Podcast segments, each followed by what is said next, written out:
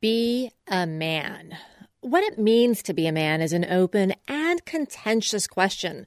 Diametrically opposed models of manhood are battling it out everywhere, from the home up to the American presidency. Which man wins will fundamentally reshape the world. So, I decided to call a guy you may know to talk about it. We're very comfortable, I think, in saying to girls, you can do anything you want. You know, you can be girly, you can be a tomboy. You can be ambitious, you can be more reserved. With boys, we still say sports, money, hmm. physical strength, girls. It's it's which chimp has the most bananas? Today on Art of Power, President Barack Obama occupies extremes in the public eye. He is widely seen as the alpha among alpha males, the bro who plays basketball, the leader of the pack. He is also the first American president to call himself a feminist raised by strong women, married to a strong woman. During his presidency, he legislated for women's rights after his presidency, he's shifting focus to the inner life of men and boys. Among the most prominent men on earth, he is pushing to redefine manhood itself, away from domination and toward caretaking.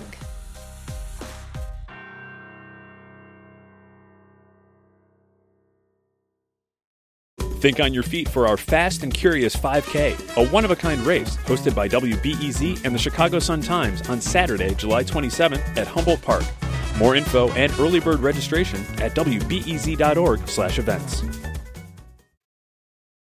Hello there. Hi, how are you, Artie? I'm very good, President Did Obama. I pronounce that properly? Almost perfect. Like a TH Sanskrit T, Arthi. Arthi. Yeah. President Obama and I are on Zoom. He in Washington, D.C., and me in my home office in Oakland, California. So uh, this is a relatively new show, right? It is. You're like the seventh or eighth episode, I think. Glad to be in on the ground floor. He's our eighth guest. Three previous ones, each who changed the world, had their lives fundamentally altered by a decision Obama made as president. I didn't seek that out. His footprint is just that huge, though he's quick to point out it wasn't always. Yeah, BZ is my home station. Yes. BZ used to have me on when nobody cared what I had to say. lot of questions for the former president about policy, how he campaigned as a radical yet governed as a centrist. But given that American democracy was just disrupted by a man whose very definition of manhood is the opposite of Obama's, it felt timely, urgent even, to drop down to a fundamental level. The story he tells himself about what it means to be a man. We start by rewinding to a moment Obama describes in his latest memoir, A Promised Land, when he had to balance his life as a young father with his enormous political ambitions. You, you start rolling, you pitch, I'll, I'll catch. All right. There is a moment in your life that mm-hmm. fascinates me. Mm-hmm. I think of it as the comeback kid moment because basically you're this guy, you're 40, you yeah. got obliterated in a house race. I mean, I'm, I'm sorry, I'm going to remind people you lost 61% to 30%. Nobody is telling you hey, Barack, I really think you have a future in national politics. But you cannot let it go. And you see there is an opening, not in the House, but a step up in the Senate. And you gotta take it. Why? Why? Yeah. I, well, I, look, as I, as I write uh, in A Promised Land, I did get a, a significant beatdown in that congressional race. That first failed race was against a popular incumbent, and after a crushing defeat, he made the brash decision to fly off to the Democratic National Convention, the who's who of his party. But he didn't get credentials to actually get on the floor, so it was a waste of time. And I'm flying back feeling woebegone. and I considered uh, actually leaving politics. Maybe, maybe I, I took a wrong turn here, uh, and this wasn't uh, destined to be. Mm-hmm. But he had this nagging thought. I felt if people heard me and knew who I was, hmm. I could connect. Hmm. The problem in the congressional race was nobody knew who I was. But I did make a promise to Michelle that uh, we were up or out. She agreed to it primarily because uh, she uh, figured, well, maybe this is a way for him to finally get his sense. Get it out of his system. I will ask about that in a moment. I guess I just want to drill a little bit deeper here. And as I read it, there are actually two explanations you offer in your book for the seminal moment. One is you're seeking a stage big enough for your vision. You need that. And you're not finding it in local politics, state politics, or even the House congressional district. You need something that fits you. Yes. Now the other thing, and listen, I my jaw dropped when I saw you use this word. You use this word megalomaniac to describe yourself. Explain that yeah. part of it. No, look, I, I, I think that um, by definition, when you offer yourself up as a political leader, you're you're going out there and you're saying, vote for me, mm-hmm. and I will represent you and be your voice. You have to have a certain ego that hmm. probably tips beyond healthy mm. and into mm. sometimes a little delusional. Hmm. And certainly that's true when you run for president. Hmm. Now, I, I was self aware enough mm-hmm. to know that maybe um, I am delusional, uh, and so I've got to kind of test this out in the world. President Obama recalls the famous sermon by Dr. Martin Luther King, The Drum Major Instinct, where he describes the desire to feel important as the most fundamental human desire, even more than sex. He talks about the, the ego I driven aspect of any kind of leadership. We all want to be important. You want to be first, you want to lead the parade. Mm-hmm. that drum major instinct. instinct. Mm-hmm. But the question is, can you channel that so that it's, I want to be first in service? Say that I was a drum major for justice. I want to be first in helping others. I was a drum major for righteousness. And, and that's a way of maybe squaring the circle so it doesn't become just about ego. Mm-hmm. You know, I think that uh, if you don't have enough self awareness going into politics, that some of this is you uh, feeding your own ambitions, uh, as Michelle described it, you know, whatever holes you have because your father left you or you were a mixed mm. kid in Hawaii or what have you. Mm-hmm. If you don't have enough sense of those motivations, then mm-hmm. um, you can probably become somewhat insufferable. And you see that in mm-hmm. some politicians. You sure do. yeah, right. Uh, that neediness mm-hmm. to be center stage. Mm-hmm. Um, and if they don't reflect on it, then it can consume them and and uh, make them less effective and sometimes dangerous. One more question about that. When you think about 40 year old you mm-hmm. doing that thing that no one's telling you to do, and I can think about moments in my life where I've sought something ambitious. Right. And that reflex to turn and look and ask someone, well, do you think I can make it? But it seems fundamentally you didn't have that. That there is coming from inside of you. I wonder what is the lesson that you think is important to share with people today? Well, uh, you know, I, it's not entirely true that no one was saying it wasn't possible. Mm. I'd gotten thumped in a race partly because it was the wrong race, wrong time, hadn't thought it through, hadn't done the research. Mm-hmm.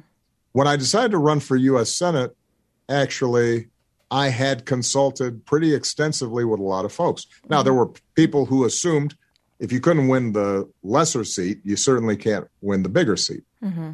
But there were others like uh, Senate President Emil Jones. Mm-hmm. Uh, I had a bunch of downstate uh, white legislators who I had befriended, you know, partly from poker games.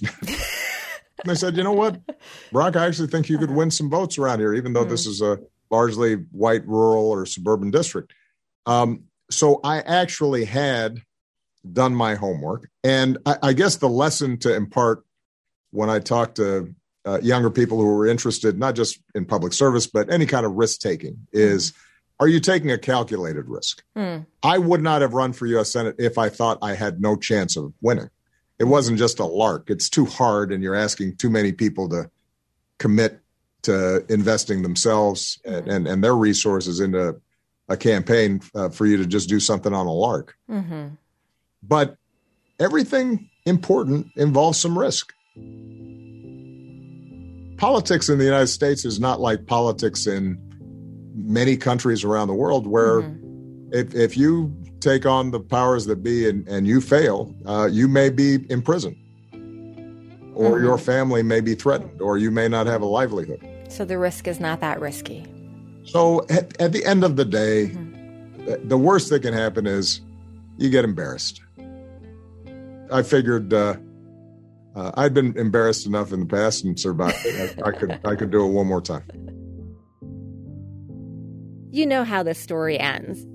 As he campaigns for the U.S. Senate, he finagles his way back to the Democratic National Convention. The hope of immigrants. Not just to attend, but to speak on the main stage this time. Of a young naval lieutenant. To introduce himself to America, to make his story our collective story. The hope of a skinny kid with a funny name who believes that America has a place for him too. And back home in Illinois, you may not remember this part. The two men he has to defeat. First, it was allegations of spousal abuse. The leading Democrat and the Republican in the Senate race. Fending off sensational allegations tonight about his divorce to get mired in sex and marital scandals. Barack Obama, the ambitious man and the family man, is victorious. And those calculated risks, he took them at home too. So now let's flip the focus, okay? Because I do now want to talk about uh, this decision in the context of a family mm-hmm. of a power couple. Okay. You do not tell your wife, Michelle Obama, that you intend to run for the Senate until you already have a plan in place for how you might be able to win. Right. It's a secret. Yeah, it, secret makes it sound sneakier than it was. I, I think it's fair mm. to say that until I got the sense that I could actually win, I wasn't even going to raise it with her because, eh, eh, it, it, eh, you know, if I'd had a bunch of conversations and everybody had been like, no chance, we're not supporting you, you're not going to be able to raise the money, mm-hmm. forget about it, mm-hmm. then no reason to uh, sleep on the couch any extra nights. well, I mean, the, you're you're making a slight joke, but I'm actually wondering if it's serious. Like, it, why wouldn't you from the get go say, "Hey, I'm thinking about this"? Was there a concern about strain? Well, Michelle doesn't like politics, mm-hmm. um, and and she doesn't like it not because she thinks it's unimportant, mm-hmm. but because a we had small children, and she had a very specific concern about uh, the strains of me being away and her mm-hmm. being a working mom, which were entirely legitimate, mm-hmm. and b as as Michelle once described it, she doesn't like mess in her life so I, I, did not take that lightly, and I always felt obliged to do my homework before I broached the question, honey, I'm thinking about maybe doing this. What do you think? Mm. And mm-hmm. by the way, also had to be certain myself that this was even something that I was considering doing because because part of the part of the internal dialogue that takes place for me at least mm-hmm. was is this worth it? Because I I miss my kids.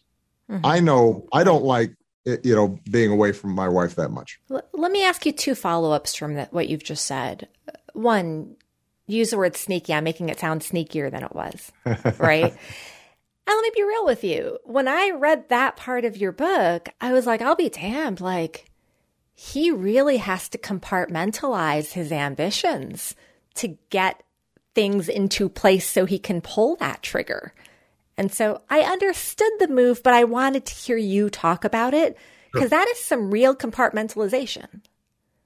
Well, you know what what it is, uh, and and I think that all of us go through this in, in our partnerships. Um, you know, Michelle, there were times where she would make career decisions or career changes, but you know, part of what we've tried to do is let each person figure some stuff out and have clarity about what they really want, what they really think, then bounce it off the other person, see how the other person mm. reacts, what their views are.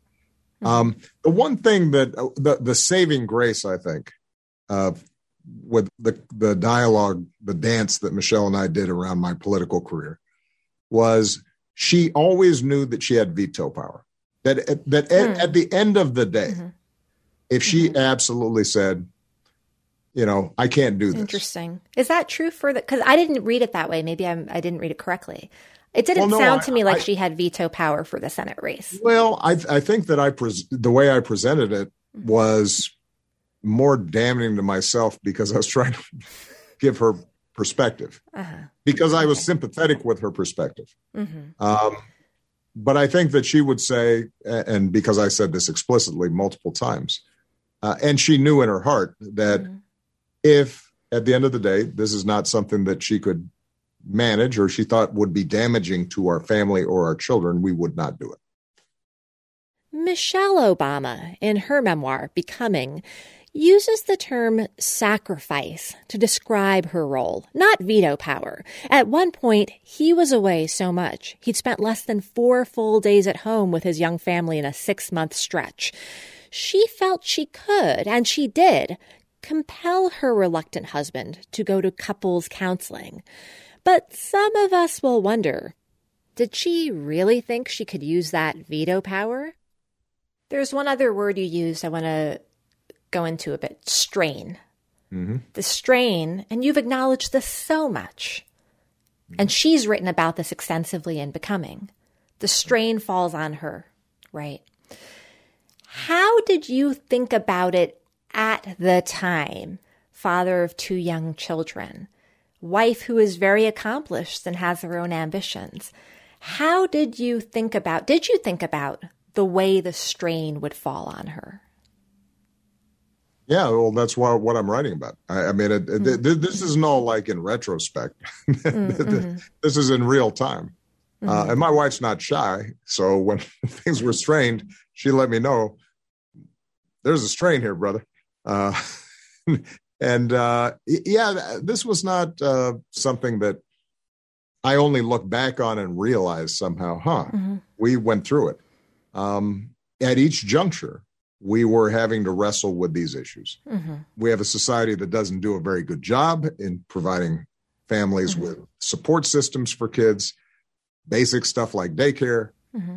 And what is undoubtedly true, and, and this I think you can extrapolate from our experience, no matter how enlightened the guy thinks he is, there's still a tilt in the direction of more burden falling on the woman.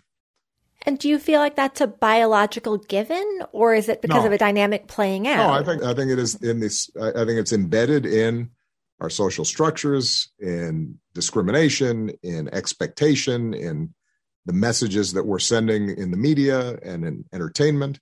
Uh, and it's mm-hmm. something that now, as uh, you know, as a father of two daughters, I'm constantly uh, warning them against and mm-hmm. trying to ensure that uh, uh, they're not limited by. Mm-hmm. It's interesting you bring up your two daughters. Uh, daughters make a man think a lot about masculinity and um, the division of labor between men and women and where things fall. And I wondered, you know, would you want your daughters to find a partner like you in terms of that division? Well, uh, you know, I, I, I think that you're seeing an evolution that's more generational, right? Um, I mean, Michelle and my relationship is different from what her parents' relationship was like she grew up in a wonderful family, but there were times where her mom was just uh, not just, but was a mm-hmm. stay-at-home mom and wasn't thinking anything about that. Um, mm-hmm. Whether she liked it or not, she kind of thought, "Yeah, that's a role I fall into." Mm-hmm. Um, Michelle obviously progressed from that, but the society didn't always support, you know, the, the kinds of changes in family support and structure that are necessary. I think mm-hmm. our, Malia and Sasha and a lot of their friends just automatically operate on the assumption that I'm not expecting to make more sacrifices than the guy uh, or mm-hmm. partner that I'm with, um, which is part of the reason why I think uh, you're seeing this next generation marry later in life mm-hmm. because they recognize that uh, if they if they marry too early, then it's natural to be more vulnerable to some of these social pressures and expectations uh, that fall on women. I want to highlight this is some groundbreaking parenting advice, even in 2021. So many of our parents pressure us to get married before we become spinsters. Put a ring on it. Obama says that is not the message he gives to his daughters, Sasha and Malia. I encourage them to actively resist that uh, and make sure that they know what they want before and, and don't just fall into something uh, because that's what society says is the the easiest path. So you give them dating advice. Uh, I, you know, I try to pick and choose my spots. I think it's fair uh-huh. to say uh, because uh, if I were constantly giving them dating advice, they would definitely close the door to their room and I wouldn't see them. After the break? Partly because I grew up without a father in the home. I had to spend time thinking about all right, what does it mean to be a full grown man? Barack Obama offers an alternative definition of manhood.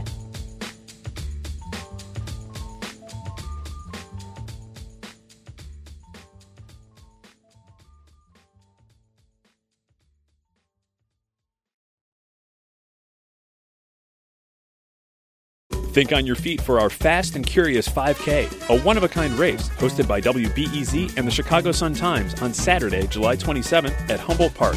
More info and early bird registration at wbez.org/events. If you're new to Art of Power and you like what you're hearing, we got a bunch more. I'd recommend our episodes on Mary Trump. I don't believe family trumps everything else. Carol Moseley Braun. You know, nobody thought I had a chance in hell of winning. Gabby Pacheco. Here was, you know, the most powerful man in the world being disregarded because he disregarded us. Or David Collins, who created the Netflix hit Queer Eye. God needed a voice to to tell this story. Subscribe now and let us know what you think.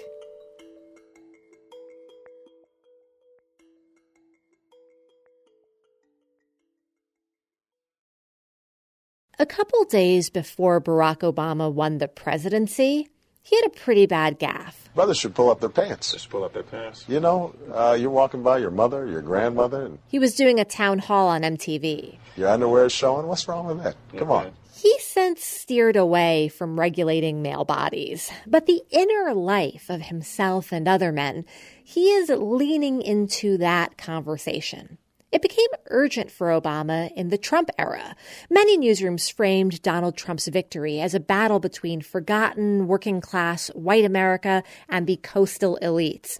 But Obama, he says it's more complicated than that, and masculinity is at the core of how we are to understand where America is today. It's a topic he broaches in his podcast, which he did with rock star Bruce Springsteen. President Obama this line of questioning that I'm picking up with you, fundamentally, it's about masculinity and what it means to be a man, right? And it seems like that's something that you are thinking about a lot. And maybe I'm now drawing more from your conversations with Bruce Springsteen. Ah, okay. yeah, Which, that was a fun podcast. And, and that was a major theme of it. Um, huge theme. Yeah. Yeah. Uh, look, I, I think that partly because I grew up without a father in the home. Mm-hmm. I had to spend time thinking about, all right, what does it mean to be a full grown man? Mm. There are a lot of ideas of strength, masculinity, power that are defined by dominance and subordination. Sadly, in our society, in our world, it's often defined by violence or the capacity for violence and force, mm-hmm. money, and what money can buy. Mm-hmm. I think that oftentimes uh, the the narrow definitions that we provide our boys growing up mm-hmm. about what it means to be strong, powerful, admired a man mm-hmm. seep into how we think about public policy and how we organize our mm-hmm. societies, and mm-hmm. often is a stunted view. And that part of what we have to do is to expand our notions of manhood and power so that providing people health care and caring for children and being good stewards of the environment that's what men do as opposed to just hmm. uh, going to war and and uh, and uh, making lots of money and you know telling other people what to do asked President Obama about a specific juncture where he really thought about his evolving sense of himself as a man. He talked about a moment from his presidency. He had women in his cabinet and other senior advisors, and one day they came to him with a few complaints about their male colleagues. They talk over us, they ignore what we say. If we provide a, a viewpoint or analysis or solution to a problem, nobody says anything, and then 10 minutes later, a guy repeats the exact same point, and suddenly yep. everybody says yep. that's brilliant. A bunch of you are nodding your heads because you've had this experience. There's research on this. The way women or minority voices get sidelined in the workplace, it hurts people and it hurts the work. The contribution the excluded group could have made, it gets lost. Obama had not realized this was happening right in front of him. He had a three hour dinner to talk it out with his senior women. And then I went to the men in the White House mm-hmm. and I said, listen, we have to change our behavior. Now, partly mm-hmm. because I was raised by a couple of very strong women, I, I'm, I'm glad that I habitually didn't myself engage in some of these practices generally mm-hmm. speaking. I, I got a, a, a, decent grade in terms of including everyone in our, these conversations. But I had to ask myself to what degree was I um, complicit in this mm-hmm. atmosphere? Because, you know, I, with a lot of the male staff, would get argumentative or mm-hmm.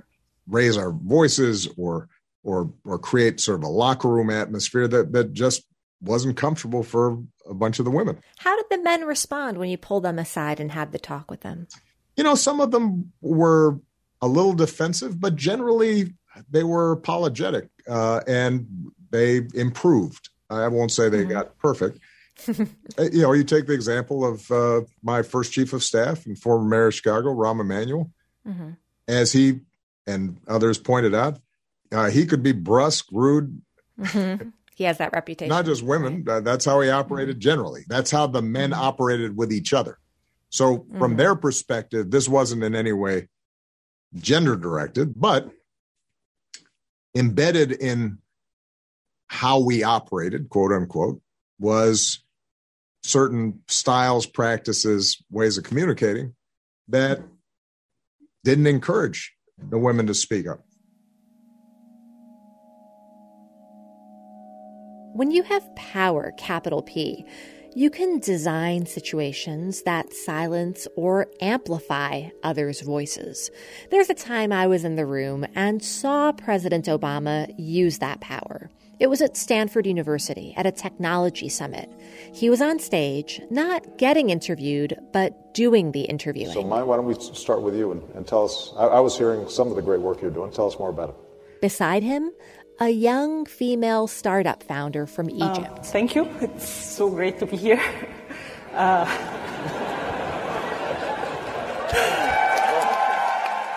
I was dumbstruck. He is asking the questions. She, young brown woman wearing a hijab, is giving the answers. I'm a software engineer. I have an engineering background. Uh... Obama, a master of optics, was sending a message around the world. Other times, he's used that power behind closed doors. Cecilia Munoz, uh, an advisor of yours. Yeah. I spoke with her in advance of speaking to you Right. um, to get a sense of, you know, uh, what does she think President Obama has to teach people about how power works and how to Mhm. use male privilege? Because she believes Yeah. you do that. She shared this interesting story. Without naming names, I, I, you know, remember a time when like one of us had a hot flash in front of him in the middle of a meeting. You know, one of the women breaks out into a sweat, face turns red. It's obvious something's happening. And, you know, you could see like he's starting to look concerned. And so anticipating, she's like, hot flash, don't mind me. Ignore the sweat pouring down my face. It's just a hot flash, knowing that it was like okay to say that. And then everybody chuckled and moved on. Like, I know there are men in my life who would be absolutely mortified. It's hard to imagine any other president having that conversation with his staff. Do you remember that? I, I do. and, and- and- well, and we joked about it.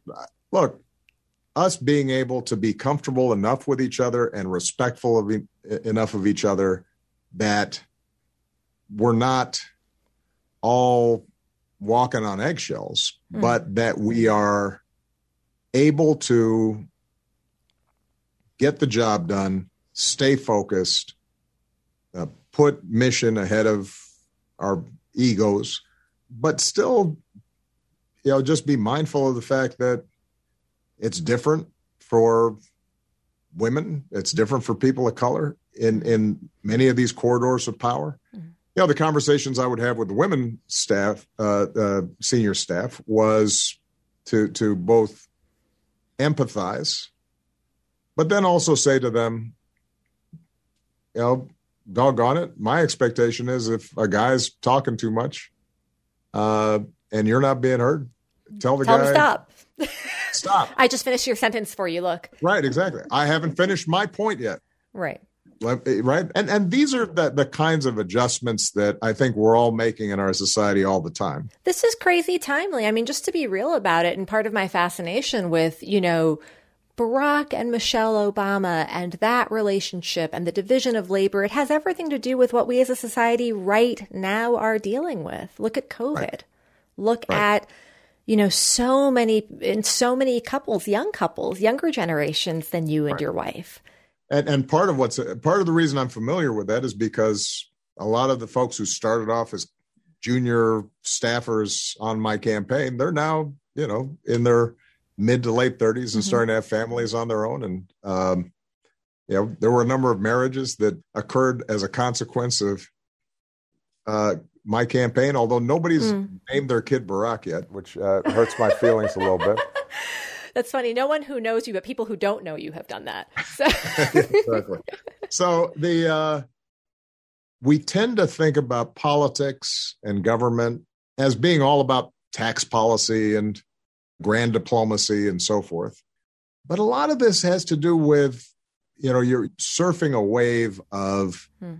all kinds of social trends and uh, shifts in values uh, that hopefully go in the be- in, in the right direction. It's interesting you say that because, you know, I- brought up a little bit ago your podcast with Bruce Springsteen, which I didn't hear it as a fun little project. I thought it was a very ambitious effort. What I heard you doing is in the wake of the Trump era, and you say this, you have a little theory that part of Right. Trump's success had Mhm. to do with selling a notion of manhood that many men, and it's not safe to say this publicly sometimes, but many men are hungry for. This notion of you're fired and life is gold plated, right? I, I've I've always saw Trump's presidency as a symptom of something bigger, mm-hmm. right? And and some of it is rooted in the changes in our racial demographics and insecurities around what's happening to the caste system and who's on top and who's not in in in our society. Some of it is a response to these shifts in gender uh, dynamics and power, and you know people feel insecure when suddenly it- their status feels potentially at risk, whether it's from Mhm. immigration or you know uh, changing economic circumstances or a black president. And uh, part of what my podcast with Bruce Springsteen was about was a big chunk of that has to do with, with men and how they define themselves and how they define their own status and, and seeing if mm-hmm. we can mm-hmm. redefine that in a more healthy way. Part of it was also trying to think about what does it mean to be an American and redefining what it means to be patriotic. What does it mean to be uh, to to, to uh, care deeply about this country? What, what's the better idea or the, the, the essential idea of this great experiment that we're under, which which oftentimes right. gets skewed, and right. those things are connected.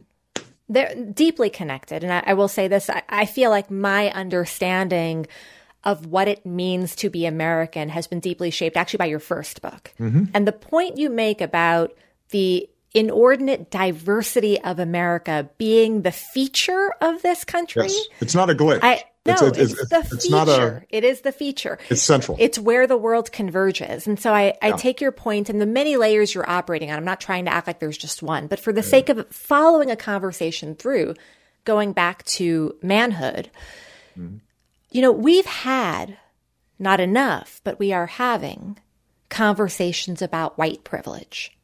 Look at the New York Times bestseller list and the books that are selling, what people are hungrily consuming in their quiet rooms.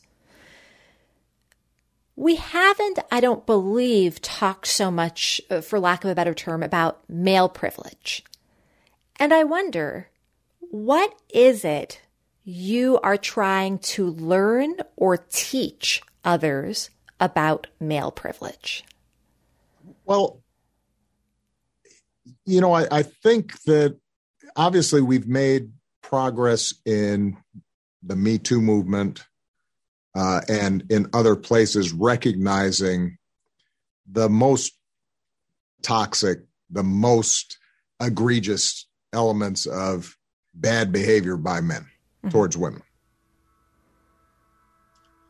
I think what we haven't spent as much time doing is thinking about what are the positive values that we're trying to instill in our boys so that when they grow up, they are respectful, thoughtful partners with women, whether it's in the family or the workplace.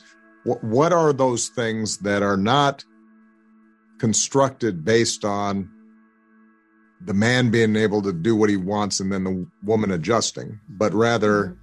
how do we meet as equals and uh, work together to raise families, build businesses, make the world a better place? We, we still define uh, what boys can do. Michelle and I talked about this the other day. Um, we're very comfortable, I think, at least within uh, a lot of families, in saying to girls, you can do anything you want. You know, you can be girly, you can be a tomboy, you can be ambitious, you can be more reserved, you can uh, find what fits you, what feels mm-hmm. right.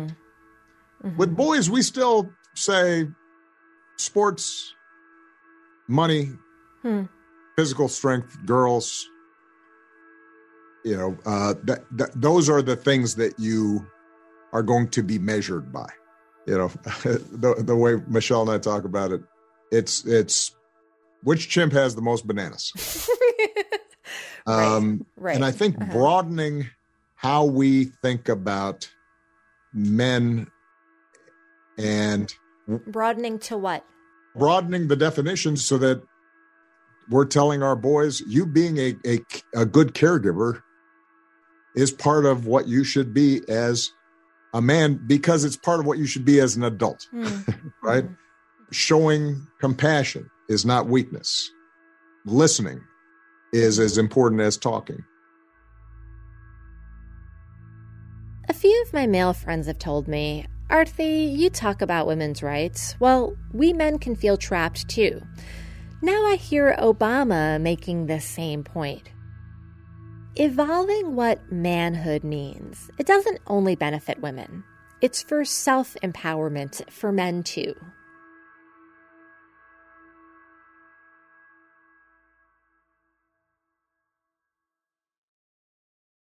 As I interview leaders, there's something I've observed.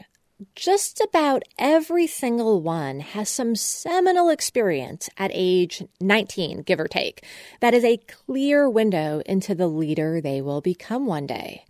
President Obama, when writing about himself around that age, describes a guy who's angry sometimes, wants to swing, split a lip when someone insults him, and a guy who's into books, sometimes for the wrong reasons. He'd read this French philosopher, Michel Foucault. And I love your descriptions about 19 year old Barack Obama. Uh, reading Foucault to chase skirts. That was one little line. And I love that because I dated that guy too. but 19 year old Barack, you have a sort of beautifully self effacing way of talking about him. Mm-hmm. I'm still curious though. Does he provide a window into the leader you would become? You know what? What's a consistent thread, and and I can say this with some confidence because I I but part of me sort of transitioning from uh, wild, somewhat irresponsible teenager to maybe overly serious guy who ends up going to community organizing. Um, you know, it's that period around 19, 20, 21 where I'm, I'm making mm-hmm. this change. I kept a lot of journals and I can read these journals looking back on them. And, you know, some of them are, are, you know, mortifying because, you know, uh, you know, I, I'm just taking myself so seriously and they're so angsty and, you know, there's, you know, uh, bad writing and bad poetry in there. And, and, uh, I'm, I'm, I'm just navel gazing. Mm-hmm. But it gives me a sense of who I was, and I do think uh, there were uh, there are a couple of things that were consistent uh, and that mm-hmm. did preview elements of myself that continue. Um, mm-hmm. Such as, I, I think I was even then concerned with how to bring people together and hmm. appreciative of the fact that humanity in all its variety is full of beauty and cruelty and that the superficial differences that we put great stock in don't mean as much as what's underneath mm-hmm. um, uh, that there's a commonality to people hmm. i always believe that out of necessity hmm. given that i'm the product of of you know uh, a, a, white woman and, and a black man uh, who grew up in Asia and right. Hawaii, right? Uh, so I had no choice but to believe that, and that I think was was a lasting theme. Um, and I and I and I I think uh, there was also a basic bias towards kindness as mm. a a primary value of empathy and looking at other people and asking, gosh, you know, how, how are they feeling? Uh, what's going on with mm. them? Uh, mm. That, you know, shaped my politics. Uh, and, and then finally, I think a certain level of self reflection, you know, uh, be, being comfortable with analyzing things and having strong mm. points of view, but allowing yourself some measure of doubt or being willing to question yourself so that you don't get so cocksure mm. and confident that you don't uh, listen to other people. The guiding question in our show, Art of Power, is so how does power work in the real world anyway? Right? Mm-hmm. Tell me something based on your experience. Is there something that you've learned on your extraordinary journey about how power works that you wish 19 year old Barack Obama knew?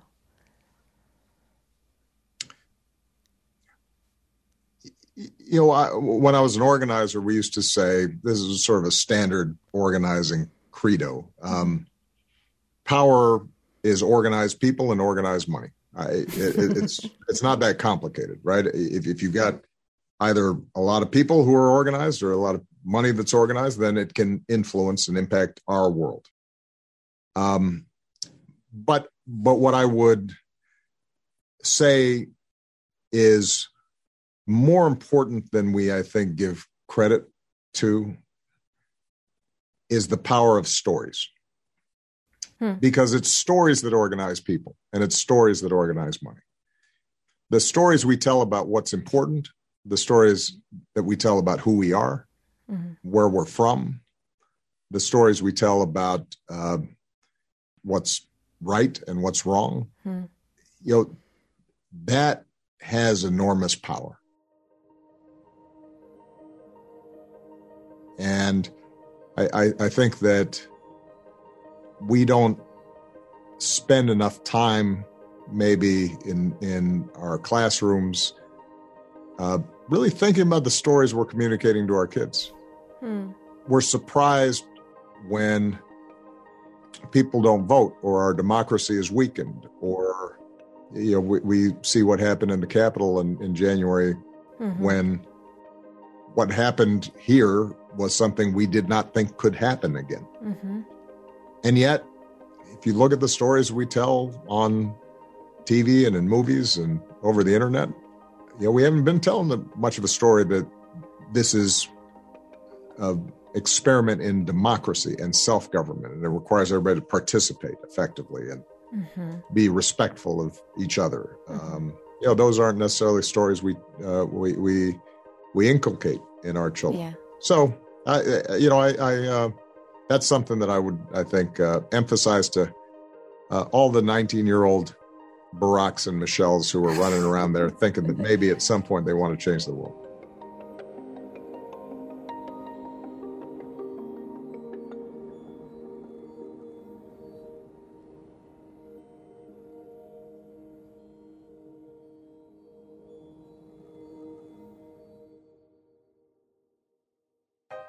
My lessons from President Barack Obama.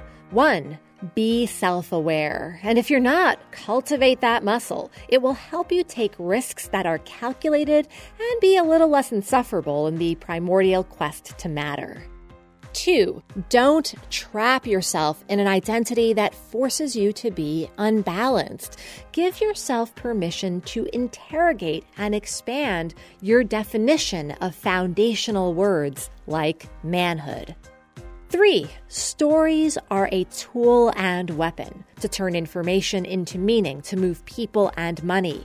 Be conscious of the stories you tell, especially to yourself.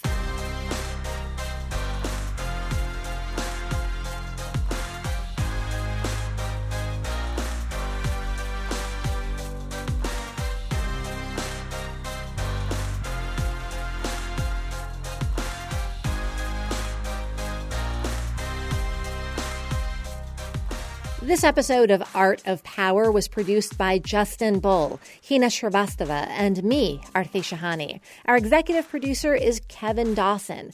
If this episode landed for you, made you stop, think, feel, hit subscribe or go OD on the other episodes. There are amazing lessons being dropped, wisdom bombs that you're going to want to hear for yourselves. Share with your friends and family. Let me know what you think. You can text me at 917 708 5139. On Twitter and Instagram, I'm at Aarti411. Guest ideas, feedback, whatever you're thinking.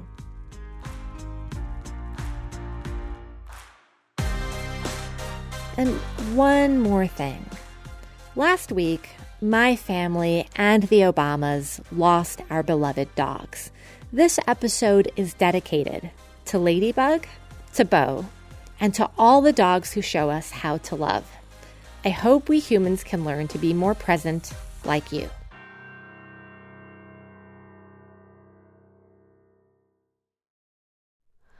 Hi, it's Terry Gross, the host of Fresh Air. We bring you in depth, long form interviews with actors, directors, musicians, authors, journalists, and more. Listen to our Peabody Award winning Fresh Air podcast from WHYY and NPR.